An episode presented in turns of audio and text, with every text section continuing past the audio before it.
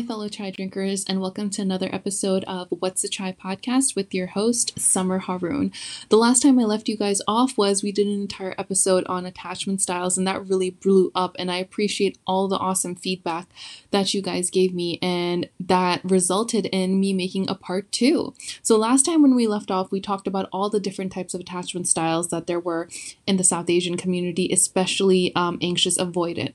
And on this um, episode, what I'm I've decided to do is a lot of the feedback that I got was regarding okay, so now that I know which attachment style I am, what am I supposed to do with this information? And how do I gear myself more towards a secure attachment style, or are there any interventions for me to be able to recognize if I have maladaptive coping skills and behaviors present in my relationship? So I thought that those were awesome and really excellent questions, and I thought that that would take another episode to clarify. And as always, I like to put this disclaimer in in the beginning of the episodes that this is an educational, entertainment based podcast. Um, even though I am a psychotherapist, I'm an associate at this point. Um, take this with a grain of salt and take this more towards the educational route rather than, you know, something concrete. Like I've always said, you should definitely consider therapy and uh, consulting with your own therapist because every person's situation is unique. And when people come to me for consultations, um, a very common question I get is that, you know, oh, like what does this look like and what what is therapy? The more we get into even talking about attachment style, you'll notice that I'll start reiterating that, you know, every person's attachment style comes from somewhere. And if it's deeply rooted in trauma, you really need to be aware of that, that it won't be solved in like a couple of skill sets given to you you know, if it's deeply rooted in trauma responses and like survival instincts and a really solid defense mechanism, you need to understand that there's a reason why it's there. And me saying, hey, pay attention to the next time you're trying to stonewall is not going to be enough for you to develop that security and then be able to implement it in your day to day life because a lot of other resolutions need to take place. But not to say that it's not possible, you know, everybody in their journey is at a different place and there everybody can take information and use it in a way that is helpful. So another thing that um, was brought to my attention about the last episode was that in um, when I gave the example about the guy who um, texted the girl after like a week or a couple of days of silence, especially because it wasn't their normal interaction, a lot of people are confused about what the avoidant um, attachment style would respond to, like what their initial response would be. And I just wanted to kind of reiterate that um, remember, avoidant attachment styles normally flee from any kind of intimacy. And when things start to get serious, they start to lose interest. So, in that situation, when a guy would come back, they wouldn't necessarily respond with stonewalling. That would be when they would completely ghost. And they would be like, oh, okay, well, this person now is back and showing interest with me. Well, I no longer feel interested. So that's avoidant. But remember, um, anxious avoidant was, you know, this person is really feeling distressed during that time of silence. And as soon as this person decided to text them back, they resorted towards, you know, stonewalling. So actions that are showing their disdain and almost like a form of punishment or a consequence. You know, it's not like, oh, I've lost complete interest. I really don't care about this person. It's like, oh, now they respond to me. Let me have this sort of maladaptive response rather than communicating how they feel. So, summarizing that a little bit more from the last podcast episode. With that said, um, I'm going to review one more time just a little bit about the four attachment styles, just so we're on the same page. Not to get too redundant, but uh, from the last episode, we talked about, you know, secure anxious style, anxious uh, attachment. Oh, sorry, not secure anxious style. Uh, secure attachment style, anxious attachment style, avoidant attachment uh, attachment style, and fearful avoidant attachment style. And what we're trying to look at now is, you know, how as adults are we able to gear ourselves more towards being secure? And if you are a secure um, person and you have um, whether it's a parent, a sibling, a friend, or you're in a romantic relationship, again, it's not your responsibility to help people have more of a secure attachment style, but if you want to be able to, you know, encourage it or provide resource or strengthen a more secure attachment relationship with this person, these will be applicable to you too. you know, we really need to understand where it's coming from. And how do attachment styles like help you cope?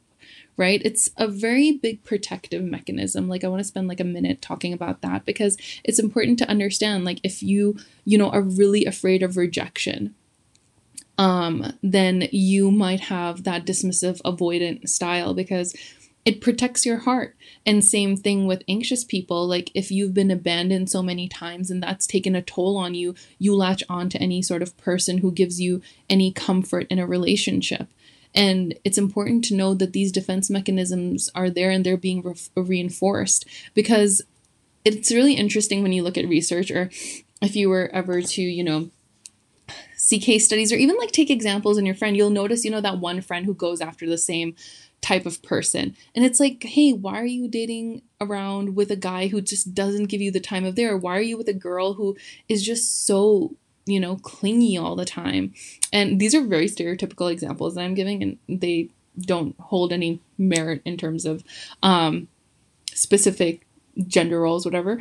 Um, just to put that in as well.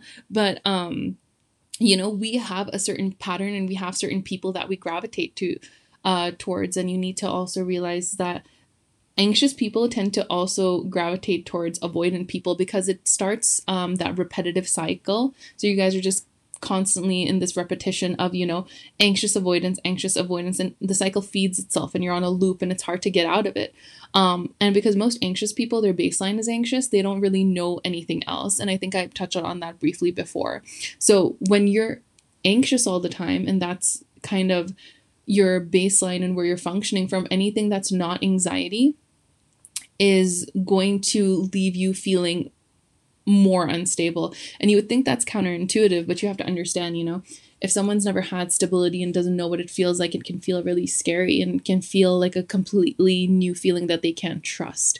And also that fleeting feeling like, oh, this is too good to be true. And that's where self sabotage really starts to kick in, is when we take that kind of opportunity to really mess ourselves up. Because we don't know how to respond to health or we don't know how to respond to you know someone actually showing equal interest in us. And that's like where a few like a few cues that we have get misinterpreted right? Where i don't know if you guys ever watched that movie aquamarine like this was like back in the early 2000s but there was a scene in that movie. Oh my god, this is just so telling of my age. Um, where there were a bunch of magazines that they went through and it was like oh hey like if you're if you're too available a guy's gonna be like this and if you're too coy they're gonna be like this and you can't like you know see them this day because it's gonna mean you're too interested and if you you can't see them that far out because then it's gonna leave them feeling invalidated there were like all these imaginary rules that have been kind of perpetuated in our society as well and they stick with us. Kind of like when you're a kid you internalize a lot of things um, from your parents. You internalize a lot of things in your community as well and it's really important to understand where these things come from. So if you're an anxious person and for some reason you are in this awesome relationship or you're dating someone or this friendship where there's mutual interest this person is inquisitive about you you know they give you the time of day at one point that can feel a little bit unsettling and you can come up with interesting scenarios in your mind or kind of um, a response that's based on like what's wrong with this person? You know like why are they so interested in me? Or you know what's wrong with this person for being so you know dismissive of me either if you're like an avoidant person? So if you find your own match in some instances like it can make it can drive your own attachment style even forward. That might be a little bit confusing what I just said, but hopefully it made sense. Um, that a lot of the rules we make up in our minds are just simply there in our minds and they don't have any basis in society. They only have a base in society as a form of control. And I think ultimately we need to pick up on the green flags rather than painting the red flags green. You know what I mean? And going back to, you know, that baseline of anxiety that most anxious people feel is, you know, people can confuse that for like butterflies. Um, you know, it's for the really high highs in the relationship and the romanticism and, you know, the craving. It's like, oh my God, the passion is so alive in there. And a lot of people don't realize those are just like anxiety responses. And then you link those anxiety responses to intimacy. And then when things get more stable and they're just more comfortable and it's not so such a roller coaster, you can also interpret that as boredom in the relationship when it's just, you know, smooth sailings. Um, and it would be super beneficial to remember that you can't be in a relationship on a roller coaster, whatever it is. Um, you can constantly be in a state of anxiousness and ebbing and flowing because your body doesn't get a chance to relax and stay in a sense of calm. And you might be able to, you know, connect that with people who have more like uh, not attraction to dramaticism, but kind of like that people who like seek out drama because life gets boring, things get settled down, things are chill and smooth. But not every anxious person does that, but I'm kind of generalizing it. If you can see like certain traits and certain things that might be apl- uh, applicable to you.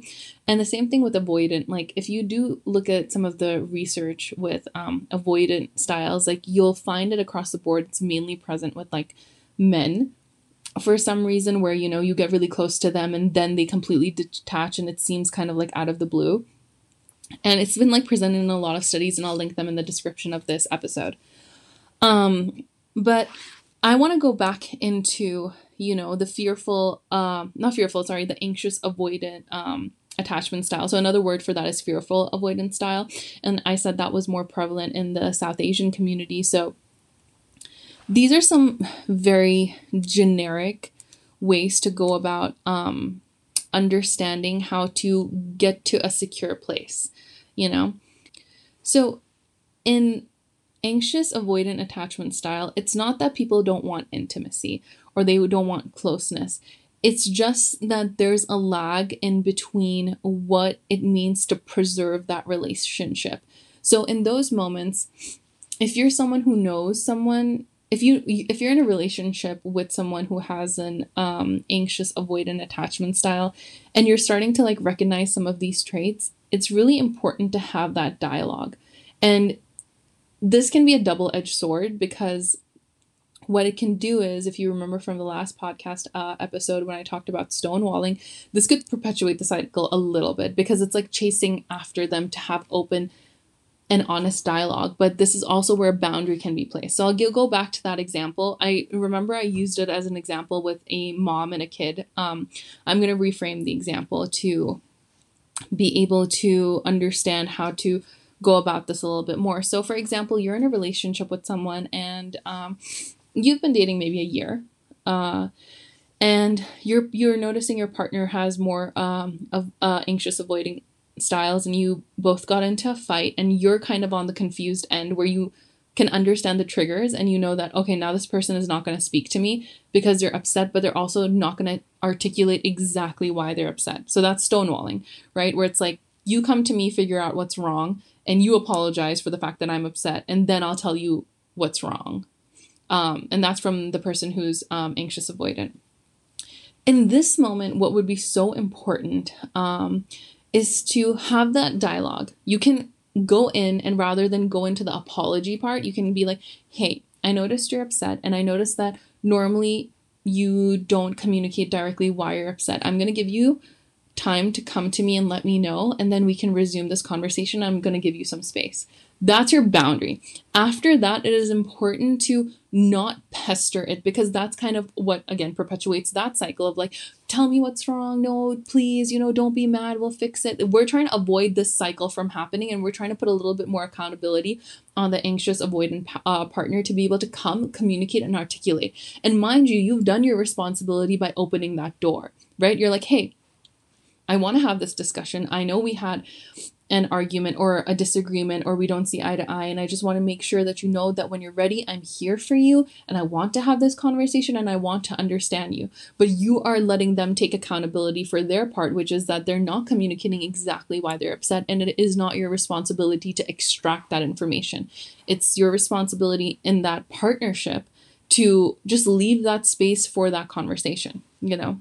And in those moments, you know, if that conversation has happened, being reassuring is helpful, you know, to a degree. And um, avoid flooding. So I guess right now, going a little back, I'm coming from a position where one partner is secure and the other partner is anxious avoidant. So if you're a secure partner and you have an anxious avoidant partner, what to do in case that wasn't clear. So when I say be reassuring, if you're an anxious avoidant person and you really struggle with communication and you don't know how to get that reassurance, you need to learn how to ask. And it can be in small asks, right? At this point, I really want to make it um, clear that these conversations should not be happening when you're already in a bad, not a bad, but in an escalated emotional state. You know what I mean? So if you're already at that space where you're you're activated, you're upset, you're angry, no one is receptive to any sort of feedback in that moment. And you have to realize this, you know, how many times have our parents like screamed and yelled at us and it didn't really hit any sort of repairment or an enactment of a good behavior. It's almost like you're just fuming and festering for a while. And nothing really sticks. Nobody takes in any feedback when they're escalated. So this would be a great place like you know you're out to dinner or you're you know on a couch chilling and watching a movie and you're with your partner your friend whoever and you're like hey um you know i i realized i'm having some of these emotions and you've probably noticed that in our conversations. Um i really really appreciate if i can get some reassurance from time to time. And your partner would be like what do you mean? And be like you know i understand we have a lot of history backing up you know our relationship or our friendships, but at time the way I interpret things can make me feel a little bit more insecure and it will help my security if you can just, you know, reinforce me by letting me know that I'm loved, that I'm valued in the, this relationship. This comforting and supporting act really helps because sometimes I don't know and if it's not vocalized to me, it's hard for me to understand. And we'll do an entire separate uh, episode on love languages and how to be able to incorporate that in your relationships to be able to reinforce um, and reassure your partner of the love because that is tricky, right? Like, some people are like, you know, actions speak louder than words, and I don't want to get too caught up in this, but then it's like, oh, I'm, but I tell you that I love you, and I tell you that you're a great uh, friend, and then you know a person who's in that um not secure attachment style can be like yeah but you know if you really loved me you'd buy me a gift. If you really loved me you'd spend more time with me. If you really loved me you you know you'd help out more around the house. And that's a whole other ball game of like communication differences or love language differences that don't really hit the mark and being able to go in and really understand what that means. Um a lot of times you'll also notice is that you're certain attachment styles aren't secure because they're insecure. So, what does that mean, right? That means a lot of work needs to be put in self esteem and self esteem that can ground you. And it's important to realize at that point your self worth and your effort in the relationship and in yourself. So, there is one part that I disagree with. Um, uh, in this in the psychological community. It's not that widespread, but um, if you know a lot of you know self love gurus and things out there, it's like you can't love someone else if you don't love yourself. And I'm kind of like, eh, I don't agree with that because these are journeys that we go through, and self love, self acceptance ebbs. They ebb and flow because as human beings, that's the our entire trajectory in life we're constantly changing and we're constantly finding ways of accepting ourselves and we're constantly going to have like you know areas of securities and insecurities and then we're going to learn how to be secure so I think self acceptance to a degree is awesome, but self acceptance with a level of self awareness as well. You know, you can accept the good and the bad, but you can also accept the places that there needs to be changed. And I always like to integrate this that, you know, that that saying you know all you have is you in life. And i agree like you know you come into this world technically alone you're going to leave alone technically but we're social creatures and we thrive for relationships and those are how, how our societies are formed. So wanting support isn't bad. You know codependency is now labeled as a really bad term and i think in another episode i'm going to kind of you know explain a little bit more regarding that. I'm tangenting off i do realize this but um understand that you can work on yourself in any phases of life and even in a relationship. You don't have to figure out everything because life is constantly evolving. So when someone says, you know, you really need to strive towards self love or you won't be able to love someone else, I think when you're in that journey and you have someone who has the space for you to grow, that's also acceptable and okay. And I want whoever's hearing this who thinks that, you know, I have low self esteem, nobody's ever going to love me or care about me, you know, work on yourself for sure. But that does not necessarily mean that you cannot be part of any relationships. I mean, there are bunch of different type of relationships. There are a ton of toxic relationships as well. there are a bunch of people, whether it's clients, whether it's people in the community, friends, relationship, coworkers, who have all sorts of relationships, and you can be like, that person is so insecure, but they're in a good relationship and they're happy. Things happen. And we really want to avoid limiting ourselves based off of one or another saying. Um, that you know you just need to have complete self-acceptance and self-love and your uh, self-esteem needs to be like exactly where your partner's is in order for you to like thrive and i just don't agree with that and I think the constant work is super important in identifying where those low self esteem points come from, whether it's looks, whether it's achievement uh, based, whether it's um, socioeconomic status, highlighting that, understanding where it's coming from, and doing maybe affirmation work. So, this is like a pretty direct inter- uh, intervention, and I love doing this with my clients. Um, I have them make a list of affirmations, and again, this is another thing where I'm going to call BS on where I don't think it's helpful at all when someone's like, I am strong, I am beautiful, I am this, and I am that. Because, in all honesty, those affirmations are hollow. Most of the time, we need some evidence to back these things up, you know? So, if um, I have my clients do this on like their notes on their phone. So, if they're like, I am beautiful, strong, and sexy, they post their like, they don't post it on social media, but they have like, you know, um i don't know if it's an app or like they do it on the notes where they'll have their most confident picture of themselves and that statement in there. So it's like this was a moment i felt beautiful confident and when i look at the self i feel uh look at that picture i feel empowered. So they have the statement they have an image to back it up next affirmation. I am a successful businesswoman because you know i was able to get this grant. And then you know there's evidence of like they don't have the evidence of like the actual note but there's an incident that's an attachment to the affirmative statement that backs up what they're saying you know and that's what affirmation work really does is you're affirming yourself but you're also affirming yourself with a little bit more evidence. I care about myself and I love myself and I woke up this morning with my skin uh, and did my skincare routine.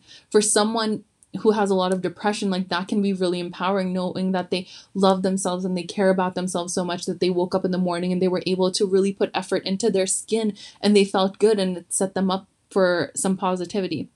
So normally with my clients when they start with me I, I have them do like a list of 100 throughout our entire like uh, therapy journey and it continues on because my clients are also long term so this can be a great place for you to build your self-esteem. Like this is one one pretty standard, I would say, intervention that you can incorporate. And, you know, this can just help you also, you know, refer back to it. Um, when I worked with really low self-esteem clients and who have like um, either anxious avoid, uh, anxious avoidant, anxious uh, styles of attachment, um, I have them always review this in the morning um, and add to it at night. So like when they go to sleep from that day, um, adding one thing to the affirmation list uh one thing good that happened or something to add in terms of an achievement. And then in the morning when they wake up i have them review it like first thing like go through your affirmations and like see like read it out read out everything that you've done. So you already have this like self of a sense of accomplishment of things that you've already done in your life or in your previous day setting you up for hey you know what? i was able to do these things. And it gives you a little bit of a confidence boost. So valuing yourself building on your self-esteem that one. Um Another part is um, defining boundaries. Ooh, and this is a really tricky one, especially in the South Asian community, because one thing I've noticed is that no one understands boundaries in terms of the older generation, and they don't know how to set boundaries either. You know, it's very black and white thinking, which can be super problematic and if you're in the South Asian community and you're just like, you know, nobody really understands boundaries and doesn't respect boundaries, and how am I able to like put these things up in order to help myself? That's super challenging. And I will say Rome wasn't built in a day. And this can work both ways. So, as a secure person, you can put these boundaries in order to, you know, help your partner feel emotionally safe in situations and the ba- for anxious attachment styles, this will provide a lot more structure, which will really help them out. Um, I've noticed with most um, anxious people, the structure allows for a lot more stability because there's predictability in it. Most people who are anxious in general, the lack of the unknown and the fear is is what's kind of driving most of their cognition and the way they think and behave. So when, you know, there's kind of like a set expectation at times as part of the boundary, which is not like a thing that's not attainable. So it's not like, hey, I'm gonna, you know, text you every time I'm like going every single place and you know i'm to tell you i love you 50 times a day. I mean if it works for you it works for you and that's fine. Again there's no cookie cutter way of what a relationship looks like. As long as two people are happy they're not toxic um they're not destroying each other the people around them and not causing harm i think it's fine. Relationships can come in all sorts of flavors. Um in that moment it can really help the relationship so let me give you a few examples of defining boundaries. So, if you have an anxious avoidant person, what you can do is you can help your partner um, know what your fear and your triggers are. So, what makes you feel the fearfulness, um, and are those related to the triggers that release the anxiety, and how can both partners work at avoiding them? A good example for this could mainly look like, you know, if a partner is going on a trip, and this can work either or way, right? where one partner who's anxious avoidant is going towards, you know, they're traveling internationally, there's a time difference, and, you know, they're really used to your company or communicating with you a certain time, but also there might be a time difference. So you and your partner making, you know, a check-in schedule that hey at 1 p.m i'll like text you or i'll text you when i wake up and i'll text you when i go to sleep like if these things are doable that can also like you know help your partner adjust to be able to travel internationally and also remain in communication rather than you know having like extreme bouts of silence and feeling like oh i don't have communication with my partner. Does this mean you know that i've left and now you know they just want to live their life and they're happier and they were just waiting for me to leave? Do you see like with anxious people it just spirals and we're trying to avoid the spiral spiralingness and then we're trying to avoid the we're trying to avoid the avoidance mechanism defense mechanism that follows. So for example if you're on that trip and you missed one of your check-ins for the day like morning and night and then your partner who's anxious avoidant is going to avoid you then they're like oh you missed your check-in with me. I'm going to avoid you for the rest of the day because you told me that you would do this. And like i said when you build self-esteem and when you have more benefit of the doubt in the relationship you can navigate these things better because you're moving towards a secure attachment style. So those little missed calls or those missteps in the relationship will be more manageable but being able to identify the triggers is important and be able to work around them is important in a doable way. That doesn't put more strain on the relationship but re- relieves some of the anxiety and the avoidant behaviors. Hopefully that made sense so this is a really interesting one which is um, understand your instincts is a really interesting one and healthline uh, did a really cool article um, on this section i'm going to read that out to you where you and your family uh, you and your family member, friend, or partner are quite different. You react in different ways to one another. It takes a great deal of self awareness to recognize your tendency and, uh, tendencies and actively work to correct them. If you tend to shut down when emotional conversations begin, a partner can actively push you to be open. If your partner becomes emotionally charged, you can employ ways to promote calmness. You can hold one another accountable and you can become better communicators. And yeah, so it's it's understanding again it goes back to like understanding the triggers and like promoting the openness to communication. And it's just important to be able to know yourself in that moment. And i think like i said therapy can really be helpful because if we go back to the boundary situation um and you don't even know what your triggers are then you're kind of really in a tricky situation. Um it can be really hard to manage because then you constantly feel like you're moving the ladder where it's like, oh, I think this is my trigger and it happens to be something completely else. Therapy can help you have that insight into what your triggers are, what your boundaries are, which situations um, you react more, you know, emotionally charged in, which is not appropriate. Being emotional is okay. Um, being emotionally charged and activated to a point where it's not appropriate in certain settings, that's probably not okay. And I think it's important to remember that. So, Another like general kind of listing out of things how we can strive towards a secure attachment style, just to like put it all on a list is like, you know, positive self-esteem and self-image, have close and well-adjusted relationships. So when you have relationships, they're good relationships that have health rather than talk promoting toxicity. Um, you have a, sel- a sense of security in yourself and in the world. You have the ability to be independent as well as in a relationship and i think this is really important with um, anxious avoidant uh, people in general is like being able to have your own identity that's outside of the relationship and outside of other people. I think that is very empowering where you can be your own person. And I say this to clients and especially couples that come and work with me all the time. I was like, you guys are not two halves of a whole. Please understand this. I feel like this puts an an, an unjust amount of pressure for a person to be responsible for their partner's happiness and to complete them in some way. And I say it that you guys are two partners. You are two whole individuals coming together to add something to each other's lives in an awesome, beautiful, quirky, weird way. And when you look at it through that lens, it really does help the relationship be more of a partnership rather than one person fulfilling, you know, another's unfulfilled needs. But they can help and they can support, and that's important. And maybe I'll do another episode on that. So uh, another thing on that list is being um, optimistic, uh, have an optimistic look on life and yourself.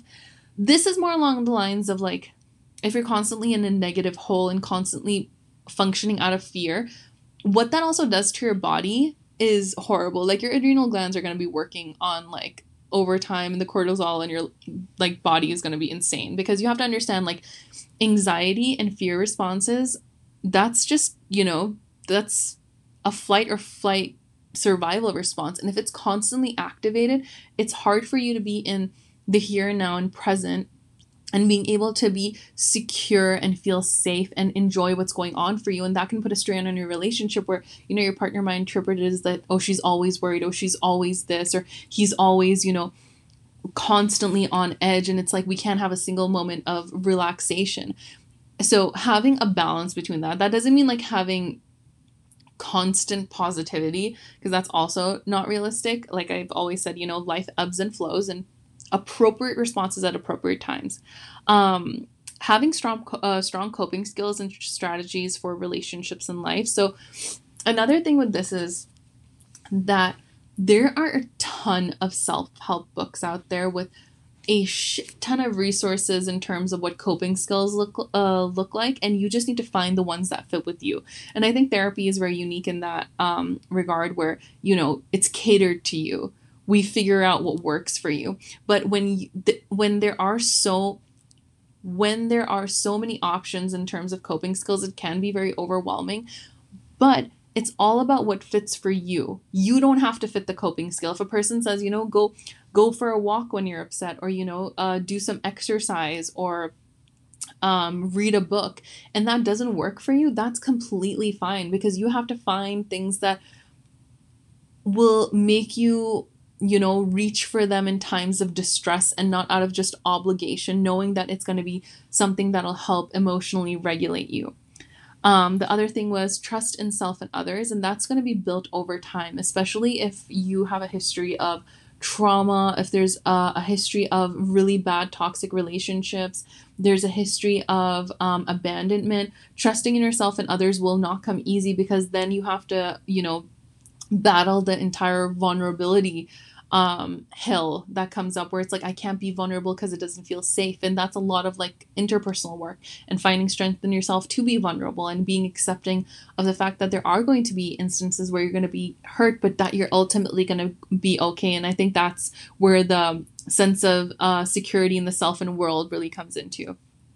And yeah and a lot of the other things are pretty uh, repetitive and redundant. So that was a brief, super brief, um, even though it's probably going to end up being um, a 30 minute long podcast episode. But this is just a brief idea as to things that you can do to start developing more of a secure attachment style. And if you have a partner who it falls under the other realms, what you can do. And some of these might be like self explanatory. You probably already heard a lot of these uh, things mentioned, but I think focusing on what characteristics you have. You know, it's easy to put yourself in a box and be like, you know, I have a uh, an anxious attachment style, an avoidant uh, avoidant attachment style, or an anxious avoidant attachment style, or you might just have characteristics of a few, and then you have a few traits you need to work on for your own well being, not for just the sake of someone else. And I think that's going to be so important because when you do it for yourself, for your own sense of peace and security, you'll start to notice strength and um, things or relationships starting to strengthen themselves because you're starting to put investment in it. and you'll get off that roller coaster of you know um, anxious avoidance and really be able to take in the great moments and enjoy life. But like i've always said um, these are just a few interventions and a few really few helpful tidbits. And hopefully you guys are able to take something out of this but for now, I will leave you guys until the next episode of What's a Chai. Be sure to follow us on Instagram at What's a Chai Official, and I will have all the other amazing links and articles in the description below. And until then, you guys have a great one.